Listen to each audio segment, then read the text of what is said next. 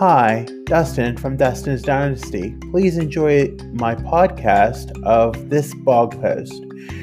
For more information, you can visit www.dustinsdynastyusa.com or follow me on Facebook, Instagram, Twitter, YouTube, and TikTok.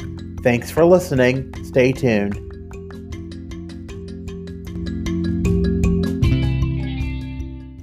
First, I want to credit that I was inspired to write this upon a fellow autism blogger that touched on the subject.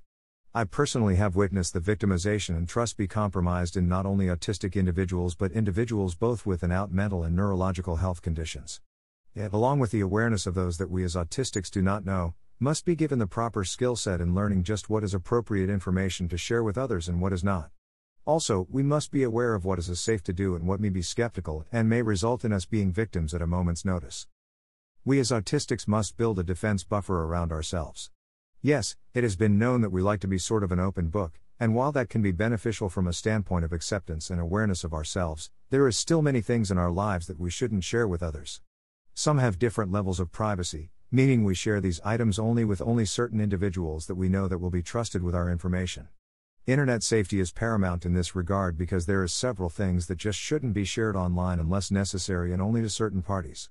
Oftentimes, both neurodiverse and neurotypical individuals get caught in the blind side of a person or place that seems as they can be trusted with things that can, if used improperly, can cause severe damage to our stability and well being. Yes, I wholeheartedly understand that as an autistic person that we long for friends and especially when we are on our own and have that taste of freedom that we want to network, but there are ways about going about in a proper manner that protect both parties. As in neurotypical dating, Common safeguards must be adhered to, such as not inviting the person directly to your home at the first encounter, rather, make that someone neutral.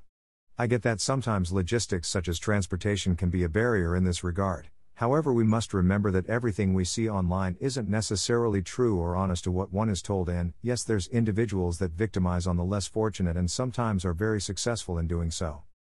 I understand that also we, as both autistics, neurodiverse, and neurotypical, want to believe everything we read, hear and see out there is true and 100% accurate and true. Many also want to believe that simply because they read it online that it has to be true. If I heard that a hundred times over and over again. Make sure that the content that you are reading is validated and comes from a credible source. Many times those that write their content don't check their sources to verify their content, and this can lead to a spread of information. I personally feel that there needs to be more education on making not only autistic but all individuals who need support being aware what indeed is to be shared with others and what should be kept within our inner circle. Sometimes we just want to be accepted and we will share too much personal information as a segue of wanting to be accepted by others as friends. Autistics should be aware of things about people and do their research. Check out things before committing to things such as social connections, for example. You should take time to get to know the person before sharing information that is out of that inner circle, like letting them into your social media profiles, for example, it is highly suggested that you develop a rapport with that person before allowing into your personal life, yet continue to let them into your life. Yes, it will take time and it is a long process, but if it is meant to happen, it will. But, always keep up your defense guard because there is always instances that individuals can be advantageous of you, regardless of whether or not you are on the spectrum. As always, special attention must be adhered to when letting down our guard.